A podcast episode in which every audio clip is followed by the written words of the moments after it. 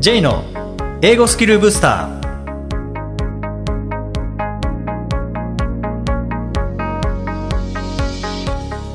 こんにちは J こと早川浩二ですこんにちは、アシスタントのあきです。この番組は旅行や仕事で英語を使えるようになりたい方、TOEIC などの資格試験の勉強をしている方、英語学習へのモチベーションを高めたい方にスキルアップのコツをお伝えしていく番組です。ジェさん、今回もよろしくお願いします。よろしくお願いします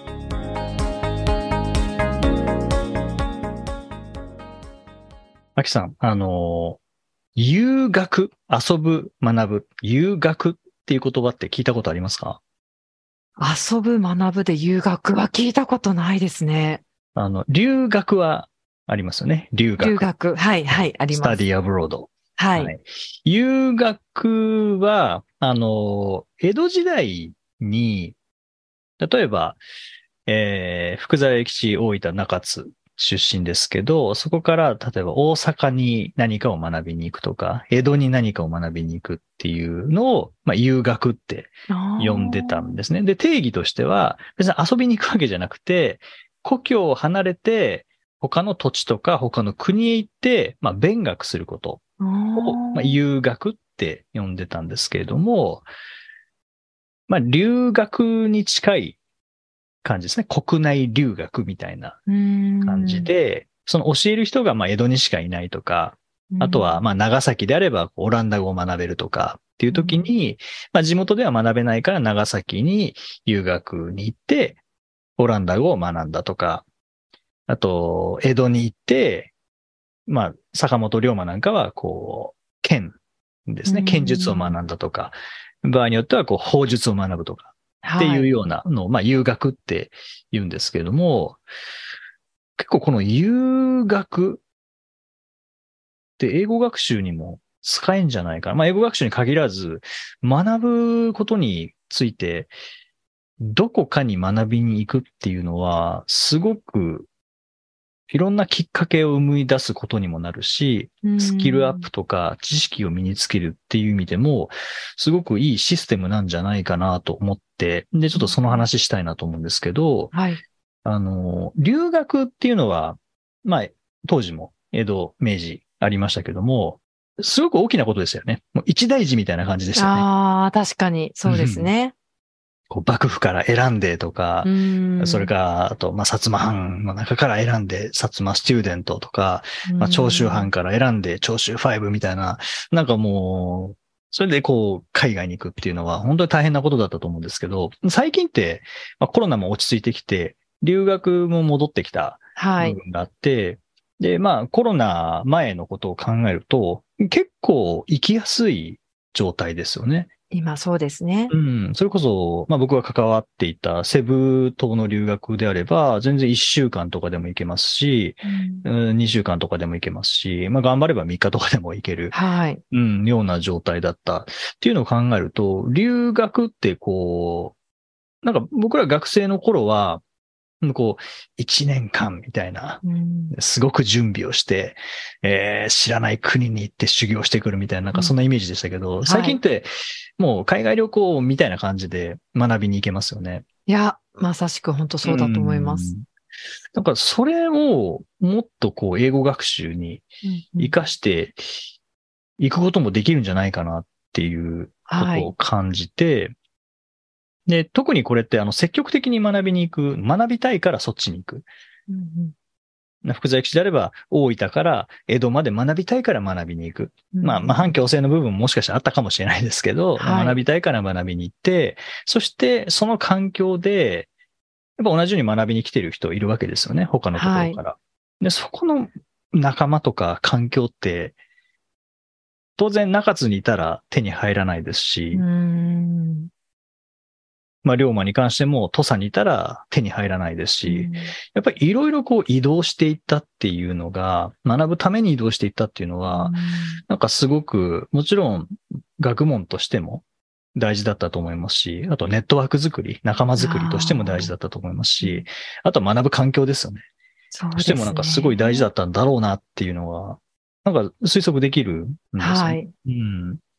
で、これ英語に関して言うと、例えばまあ今オンラインの時代ではありますけど、あえてセミナーに行ってみるとか、うん。あえて対面のなんか英会話喫茶に行ってみるとか、うん。なんかその勉強会に行ってみるとか、っうん。ていうことによって、それはなんか一つの小さな、まあ、1日だけとか3時間だけかもしれないですけど、なんか小さな遊学になるのかなって思うんですよね。いやー、そうですよねうん。こう対面で人と会った時の熱量を感じるって、そ次の日の自分のモチベーションになったりしますよね。そうですよね。でもちろんオンラインもいいんですけど、便利なので。うんうんで、いろんなところにいる人たちと一度に返せるのはオンラインでいいとこなんですけど、やっぱそれでもなんか対面にしかないものっていうのはありますよあね。りますうーね。ん。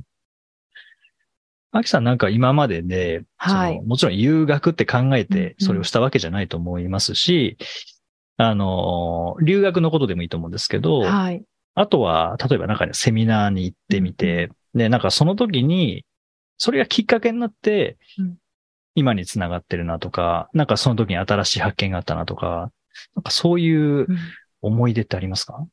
私すごく思い出したのが、さっき J さんがおっしゃってた、その留学って1年2年とかそういう単位で考えがちな人が多いと思うんですけれども、うんそれこそ私のが大学生時代なんかは、私1週間とか2週間単位で短期留学っていうものうんによく行ってました。うんで、旅行感覚で行ってたんですよ。で、ただ旅行の方がかえって高くついてしまうんですよね。ホテル予約してとか。ああ、なるほど。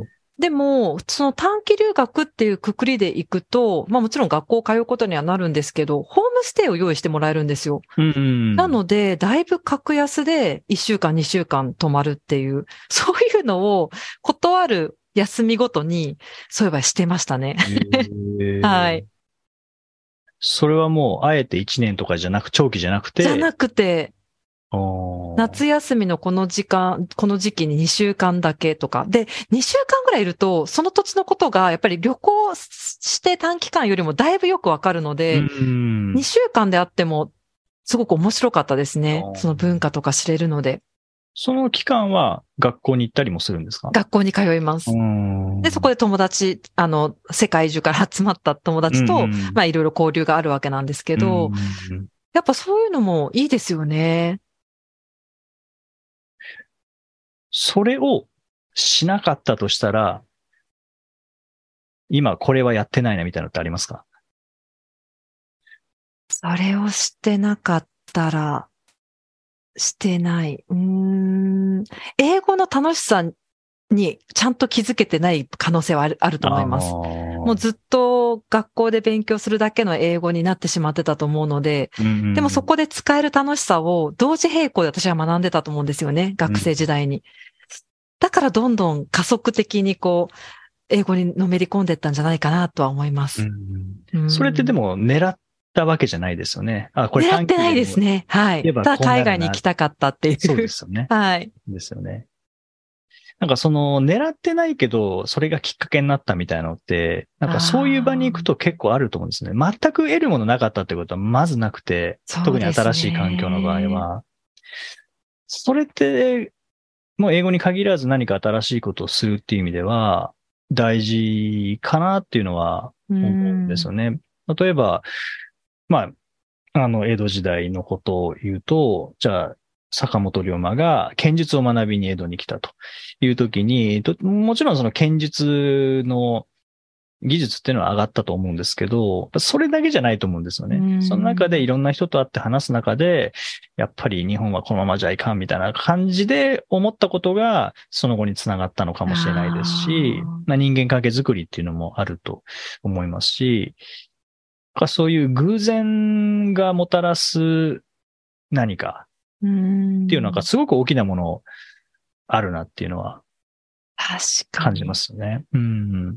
で、あのー計画的偶発性理論っていうのがあって、うんでこれ教育心理学者のジョン・クランボルツ教授っていう人が、はい。あのー発表したキャリア理論なんですけど、うんこれ何かっていうと、あの、成功した人、キャリアで成功した人っていうのは、その人の、なんかこう、ターニングポイントみたいなものの8割は、本人の予想しない、ただの偶然によってもたらされたっていうような、そんな理論なんですよね。まあそういう意味では福沢諭吉が、こう、江戸に来た時に横浜に行った。で、その時に、英語という文字を初めて見た。で、その時気づいたのが、あ、もうオランダの時代じゃないな。もうこれからは英語の時代だなって言って、オランダ語を捨てて、英語を始めたっていうのもおそらく、まあ偶然の要素っていうのがあったと思いますし、あとは、まあ同じ時期にですね、えージョン万次郎うん、が、まあ、高知の片田舎から漁に出て、で、まあ、ナンパしてしまって、嵐で、で、無人島にたどり着いて、えーそこでたまたま通りかかったアメリカの捕鯨船にうんうん救われてアメリカに行ってっていうのも、もう本当偶然でですすよね。ね。そこから、やっぱり開けていったものっていうのは結構あるなっていうので、まあそこまで大きなものじゃなかったとしても、やっぱりそれぞれ、僕もそうですし、アキさんもそうですし、リスナーの方もそうだと思うんですけど、過去を振り返ってみて、ああの時の偶然があったから、その次に繋がったなって絶対あると思うんですよね。ありますね。うん。で、それが、まあ、キャリアを左右することになったりとか、人生左右することになったりとか、っていうのがあって、で、まあ、それを理論として発表したのが、まあ、クランボルツ教授っていうので、計画的偶発性理論っていうやつなんですけども、まあ、こうやって偶然の出来事が起きたときに、例えばそこで行動する、判断をすることによって、新たなキャリアにつながったりとかうん、あとは、それこそ何かが起こるのを待つんじゃなくて、うん。もう意識的、意図的に行動することによって、あ、じゃあこれやってみようっていうことでチャンスが増えていったりとかっていうのは、もう実際に誰しもが経験していることだと思うんですよね。はい。で、この計画的偶発性を起こすにはっていうところで、必要なものが、まあ、5個5個。はい。はいぜひ提示。提示されてるんですけど、一、つ目が、英語でいきましょうか。はい。あ、英語で、はい一。つ目が、curiosity ですああ、curiosity。好奇心。好奇心。はい。まあ、新しいことに興味を持つっていうはい。ことですよね。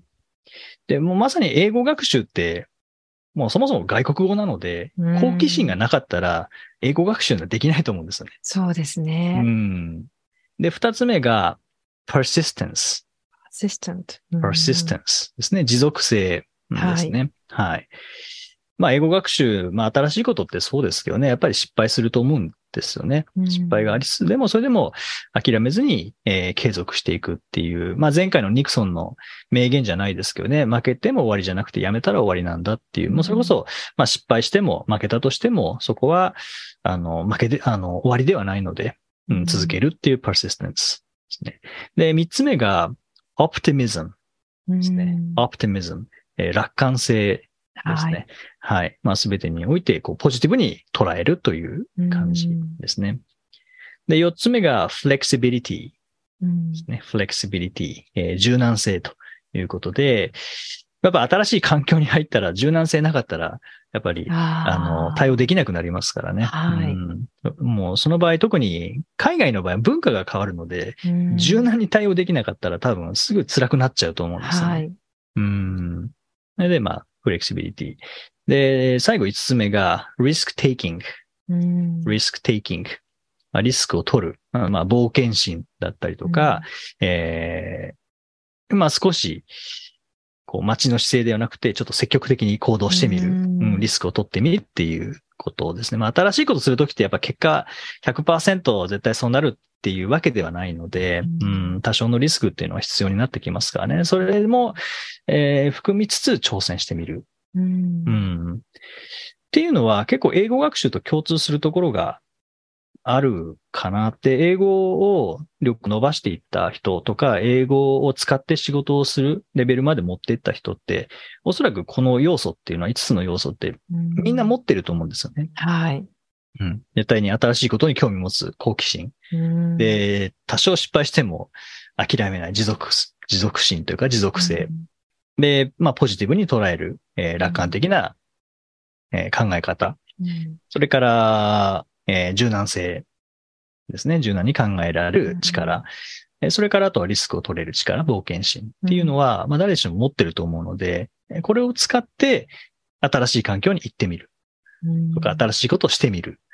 とかでですね。っていうのは、あのーまあもちろん一番失敗しないのは、本だけで学んでいって、問題を解いて、まあ間違えることあるかもしれませんけども、そそれによって、結局、自分と本の間だけですもんね。うん、そうですね。んそうではなくて、例えばどこかに行って、周りの人と英語でやり取りをすることによって、それ以上のものは学べますし、うんまあ、問題解く以上に失敗するかもしれませんけどね。うんうん。それはまあリスクテイキングであるとは思うんですけども、でもそれ以上に楽しいことというか、得られることっていうのは大きいと思いますし、まあ、このフランボルツ教授が言う計画的偶発性理論じゃないですけど、なんかその中でターニングポイントが、わ、その時はわからないですけどね。うん、そうですね。後からですもんね。ああ、うんそういえばあの時ってなりますもんね。はい。うん。そういった形で、あのーまあ、江戸時代の人たちも感じていたであろう、この理論ですね。実際これは90年代後半に、あの、提案された理論ではあるんですけど、でも誰しもなんとなく感じてることだと思うんですよね。はい。うん。英語学習はなんかそういう面も結構あるのかなっていうのは、ううんん思うんですよね。なるほど。うん。結局振り返ると今自分が持ってる知識とかスキルとか、あとはやってること。うん。で、振り返ると、意外と偶然だったりしますよね。ね然の積み重なりだったりしますよね。いや、確かに行動するからにはこれを得たいっていう期待値はあるじゃないですか。これを狙いに行きたいっていう。うん。でも、少なからずその他にもしそれが得られなかったとしても、何かしら得ることはできてるのかなって考えることって大事ですよね。じゃないと行動ってできないですよね。そうですね。なんならその行動すること自体を目的にしてもいいぐらいです。ああ、本当に、そうですね。う。うんん。僕も、まあ何回かお話したかもしれませんけど、結局、今の自分があるっていうものの大元はどこかなって考えると、今の仕事とか今の人間関係とかっていうのを考えると、メール一通出したっていうところに行き着くああ、んですよね。本当に。う。うんん。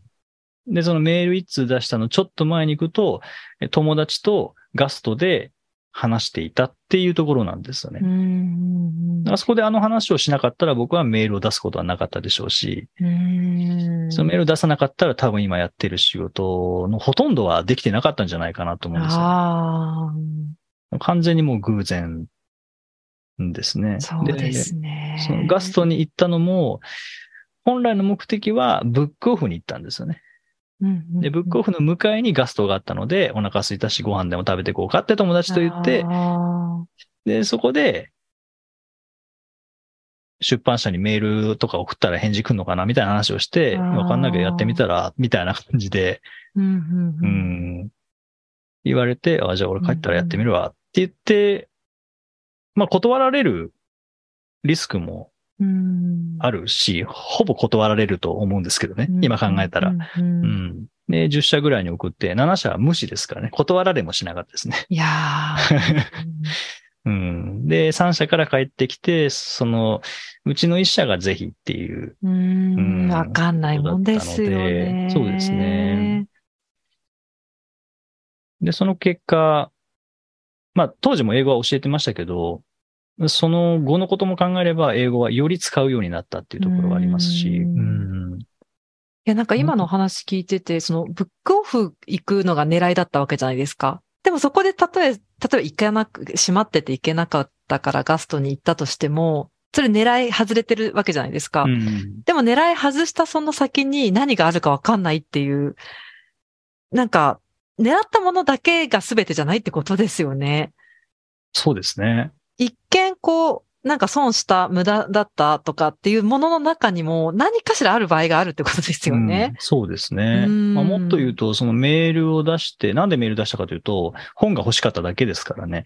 ああ、やっぱりで、こういう仕事をして、教える仕事をしているので、まあ、その視点から、あのー教材を見て、レビューを書きたい。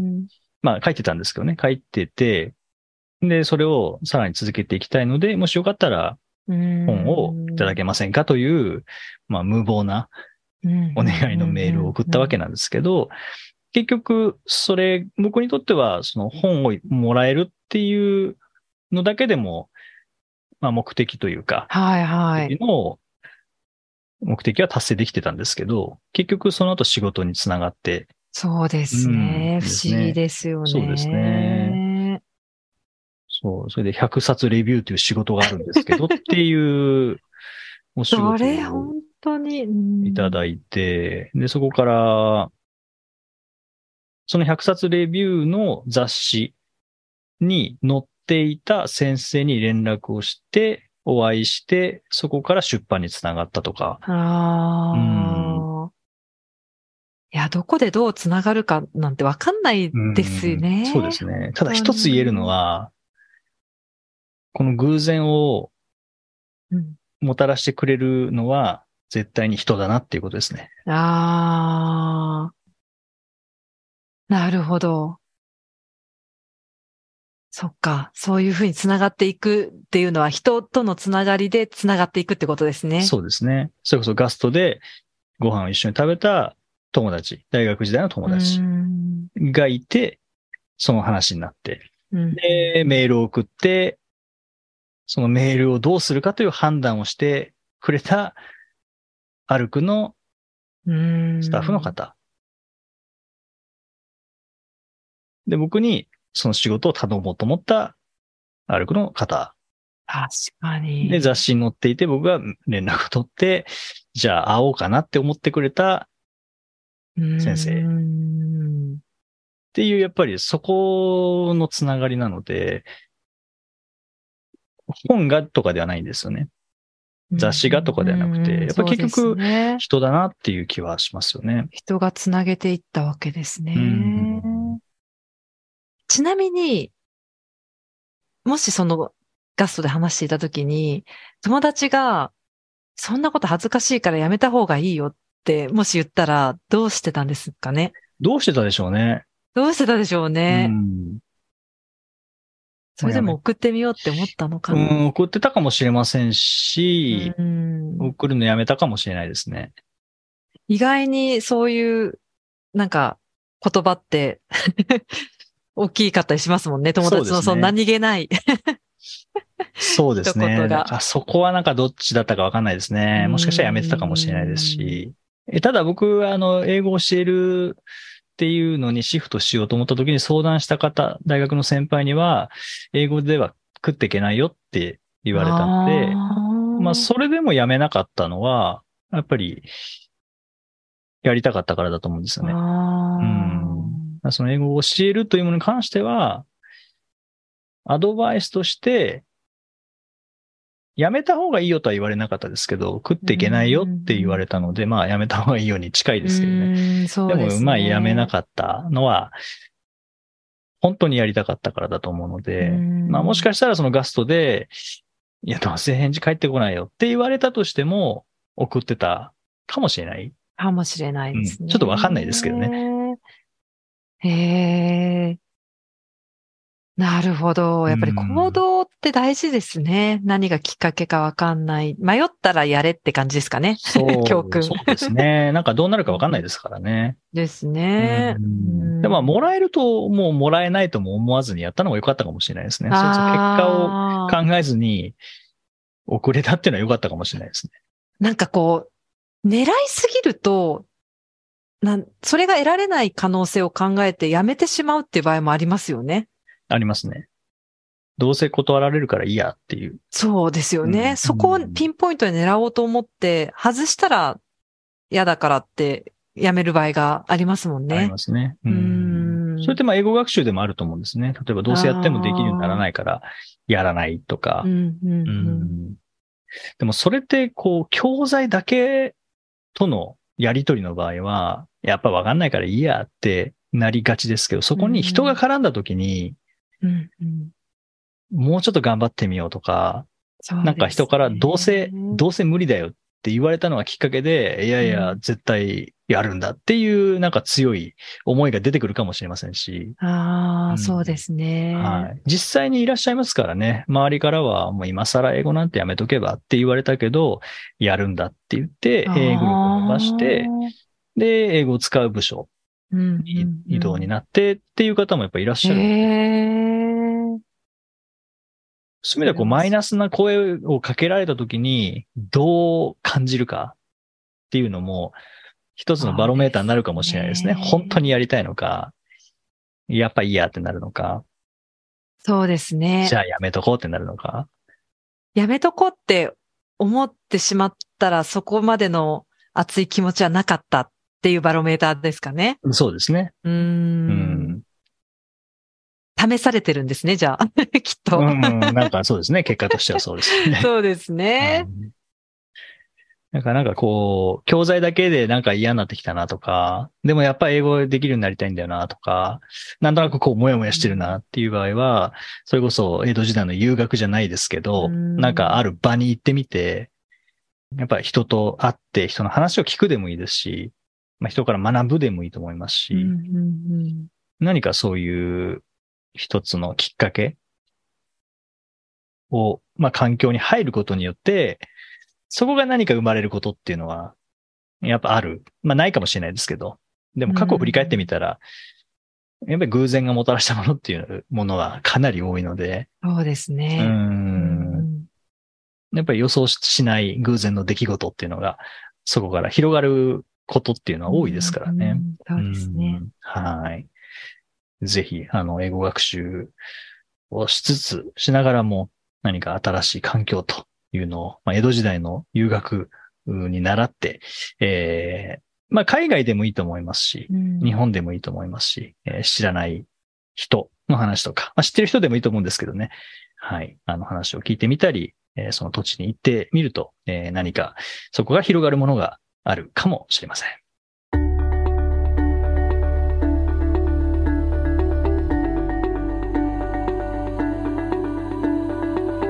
Useful expressions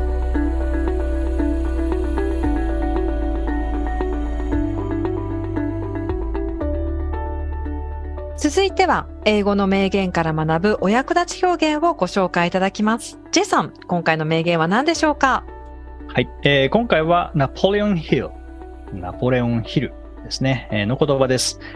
Don't wait. The time will never be just right. Don't wait. The time will never be just right. 待つな。ぴったりの時は決して来ない。絶妙なこのベストなタイミングっていうのは欲しいですけどね。そうですね。ついつい待っちゃいますね。うん 来ないんですよね。来ないですよはいね自分で決めるしかないっていう。そうなんですね。だからまあさっきの話じゃないですけどね、計画的偶発性理論じゃないですけど、うんとりあえず行動してみると。そうですね。ですかね。はい。で、今日はこの表現の中の right ですね。まあ正しいという意味ですけども、もちろん正しいという形容詞としても使えますし、あと名詞で使ったら right っていうのは右という意味もありますし、あとは権利ですね。うですねコピーライトといえばうん著作権のことですね。ヒューマンライトといえば人権のことですけども、名詞で使うと右とか、えー権利のこともありますけども、あともう一個 right here とかですねう。んこれは副詞の扱いになるんですかね。福祉ですねう。ん。right here って言ったらまさにここっていう感じですよねうん。強調するような使はいい。方ですよね。うん。あと他になんかありますかねライトを使う。right now とかってあ りますよね。もう今、もうまさに今っていう感じですよね。ううんん。もちろん now とか here だけでもいいんですけどね。そうですね。はい。強調して right here まさにここですとか right now もう今この瞬間ですみたいな、うんそんな感じですかね。まあ、あとは例えば right after the meeting はい。とかですね。ミーティングのすぐ後っていう感じですうね。んこのライトの使い方も面白いですよね。確かに本当、この副詞のライトはちょっと意識しないと、なんか使えないかもしれないですね。あ、うんそう確かにこれ副詞だって今改めて思いました。う。うんん。まあ、それが何詞なのかっていうのはあまりもしかしたら気にしなくてもいいかもしれなあ、いそうですね。はい。確かに右とか正しいとはちょっと違いますもんね。もそうですね。なんで right を使ったんでしょうね、最初のですよね。なんでしょうね。うんうーん。まさに。でも正しいっていう形容詞とちょっと近い感じで。使うんですかね。そうですねう。ん。なんか他にありますか？この right 何々みたいな。なんでしょうね。多分たくさんあるような気が。ですね。right away もそうですもんね。もう right 今 away。あ、そうですね。そうで right すよね away。right うん away うん。そうですね。まあ、right after 何々がある。もうであれば right before 何々っていうのもそうですね。はいい。はいはい。こういうのがなんか使えるようになってくると、なんか英語にだいぶ慣れてきたなっていうのが、わかり、自分でわかりますよね。そうですう。ね。うんん。この正しいとか右以外の使い方としてちょっと入れとくといいですよね。そうですね。なんかこう、ちょっとした強調みたいな、他には、はい例えば、え because 何々だけじゃなくて、largely because 何々とか、うん主に何々なのでとかいう感じで、はいはいはい mainly because 何々とか、うんなんか副詞が使えるようになってくると、おーなんか英語使いこなしてるな。いや、確かに副詞って最後の砦っていう感じしますよね。こうあそうですね。あってもなくてもどっちでもいいけど、でも使えてるっていそうう。なんですね。そう、あってもなくてもどっちでもいいんですよね。そう、なので覚えなくてもいいんですけど、でも使えるっていうことでより具体的に伝えれるっていう。そうですねう。んそうなんですね。特にこの強調したい時っていうのは、まあ、あの、right here って言わずに、here って強調すればいいだけかもしれないですけど、ねはいはいそれでも right here とか、うん right after the meeting っていうことによって、とか、let's discuss right after lunch とかですね。はい。うんランチのすぐ後にじゃあ話し合いましょうとかっていうことによって、なんか伝えたいニュアンスをそのまま、ニュアンスごと伝えられるそういうですね。のが副詞かもしれないですね。はいはい。はい。ぜひ、あの、こういった表現、あの、なかなか生み出すのは大変なので、多分こういうのって映画を使うのが一番いいんでしょうね。確かに。うん、ジャック・バウアーがよく right now って言ってます、そういえば。あ、そうですか。しょっちゅう。まあ今を大切にしてるんでしょうね。でもなんか、当て字、その日本語訳としては、今じゃないんですよね。なんだったっけな。急げみたいな、そういうニュアンスでよく使ってました。なんか、日本語としてはそっちの方がしっくりくる。るみたいで。そうですね。叫ぶ場合はそうかもしれないですね。ん。早くしろみたいな感あ、じ。そんな感じですよね。今、はい。早く、もう日本語じゃない、今だみたいな感じはいかもしはいれないですね。はい。そうですね。うん。いいですね。もうそういう意味ではこう映画ってニュアンスの塊ですもんね。ああ、そうですね。その状況丸ごと分かりますからね、使ってる状況が。そうですねん。本当に。ET もそうですね。ET フォンホームとかって言いますけど、うん。なんか、家に電話したいんだなっていう、そんなセリフがああるんですね。あるんですよ。フォンフォンって。フォンホームって言うんですけど、日本語だったら。はい。えー ET、おうち電話。ET とは言ったかな自分で。まあ、おうち電話みたいな日本語訳なんですけど、フォンホームって ET 言いますもんね。あんな悲しそうな目で言いますからね。ちょっと使う場面が想像できないですけどね、うん日常会話で。まず使わないですけど。使わないですね。はい。ET みたいになっちゃいますからね。そうですよね。はい。なので、あのーまあでも好きな映画を見る中でう、んあの、この表現のこの言い方はどんな感じなんだろうなそうですね。印象に残り、りそうなものをピックアップして。うんはいぜひあの映画好きな方は、そういった意識で見てみてもいいんじゃないかなと思います。第175回をお送りしました。J さん。はい。今日はえ遊学の話でしたけれども、どこかで何か学んでみたいものとかってありますか？学んでみたいもの。ソムリエとか。なんかいろいろありますよね。ありますね。うん。なんだろうなこれをもっと分かるようになったら面白いだろうなとか、まあ昆虫とかで生物系とかもありますけど。人間ですかね。ああ、心理学的な感じそう。ですかね。そう。まあ、学問としてというよりは、なんか、そうですね。そうだなあとなんだろうなあと僕、あの、勝海舟にはい。船の操作を教えてほしいですね。え、だって船舶お持ちですよね、でも J さん。だ、それだけじゃダメですそんなのじゃないじゃないですか。江戸時代のは。か。そうですね。はい。それ教えてほしいっていうのは、それ、勝海舟に教わりたいっていうはいことなのか、それとも本当に船の乗り方を知りたいっていうことなのか。勝海舟先生に教わりたい。じゃあどういう、どういう教え方をするんだろうとか、どういう人となりだったんだろうみたいなことがやっぱりちょっと気になるってことですかね。そうですね。うーん。そういう意味では内容というよりは誰に教わりたいかなのかもしれないですね。ああ、誰に教わりたいか。うん。なんかその要素って大事ですよね、きっと。ううん。でも何か学ぶと世界観が変わると思うんですよね。なんか私、J さんってなんか食べるときに、はい。裏表紙に書いてある、こう、成分表とか見たりしますか？見ないですね。多分普通見ないですよね。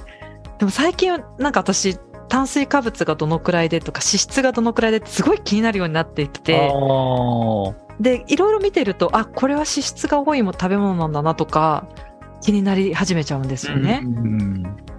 なんか一つやっぱり知識を得るっていうか、そういった情報を集め出すと、なんか見るものって変わるなって思うんですよねあ。そうですね。あ確かに僕も数年前はなんか見てましたね。ああ、うん。なんか、最近感覚でもうその領域ですか。これ食べるとお腹痛くなるなとか、これぐらいちょうどいいかなとか、ああ、わかるように。わかるように、そうですね。でもなんかお腹痛くなりそうだけど、でも食べたいなっていうのもありますからね。お腹痛くなっちゃうことがあるんですね、食べ物によって。僕あんま普段食べないので、だ から、珍しいもの胃腸がびっくりするんじゃないですかね。ああ、そうですか。うん。多分ワインとかそういうソムリエさんとかも多分知識がある方は多分の飲んでみていろんな方角からこう味を分析してもっと楽しめるんだろうななんて思いますよね。そうですうね。ーん。そうですね。まあ、なんせ僕は食べ物に興味がない、あ、そっか、そうですよね。はい。いや、食べ物に興味ない。ああ、そうですよね。J さんはそうですよね。そうなんです。あの美味しいか美味しくないかは分かるんですよ。はいはいはい。それは。分かんないわけじゃないんですよ。はい。この前、あの、一口食べて美味しいのがあったので、はい。あこのかぼちゃ美味しいって言ったら、かぼちゃだったんだ。はい。さつまいもでしたね。あ、そうですか。確かに色はちょっとなんかかぼちゃっぽくないなと思ったんですよね。味がかぼちゃだったので、かぼちゃ、このかぼちゃ美味え、しい。黄色くなかったですか？あ、そうか、さつまいもだったのか。いってことは黄色くはないですよね。茶色寄りですね。ですよまあね。、こうなんかこう料理をするとこういう色になるのかなと思って、ああ、はい、食べたら、まあかぼちゃの味だったので、じゃあさつまいもでしたね。味もあんまりわかんないのかもしれないですね。まだまだ開拓できそうですね。未開の地がまだ広がってそうです。J さんの場合。そうですね。味覚に関しては。味覚に関しては、はいまだ人生楽しめそうです。そこの分野で。そうです、まだね美味しいもんたくさんあります、きっと。いや、美味しいか美味しくないかはわかるので。すいません、そうですよね。そうですよねそ。うなんですよ。うーん。だから僕は多分食、でも食に入る、食を追求し始めるとまたハマってしまうので、あだからあ。このぐらいがちょうどいいんだと思います。その、キャベツとレタスもよくわかんない。焼き鳥もなんか、写真がないとよくわかんないとか、あ魚あ、の写真がないとわかんないとか、かも。ううんん、ぐらいでいいんじゃないですかね。ああ。はい。と踏み込むと、それより先が知りたくなってしまうもんですよね、学びって。そうなんですよ。僕絶対料理人になりた なりたくなっちゃうので、そこまでいっそちゃうんですね。ですよ。はい。なるほど。いろいろスパイスとかこだわりそうですね、じゃあ。絶対こだわりますね。ですイねン。ドまで買いに行きそうですね。でも違いがわかる人はうんそうなっちゃいますよね。インドにスパイス留学しますね。スパイス留学。はい。日本のものじゃちょっと足りない。足りないっていうことで。そうですね。はい。こんなんでいいですか？ああ、もう十分です。楽しかったです。はい。ありがとうござ J います。さんの学び。はい。ありがとうございます。はい。さて、この番組ではリクエストやご感想をお待ちしています。メッセージはツイッターやメールなどでお気軽にお送りください。また、毎日配信の単語メール、ボキャブラリーブースターの購読もおすすめです。J さん、今週もありがとうございました。どうもありがとうございました。Okay, thank you for listening. See you next week.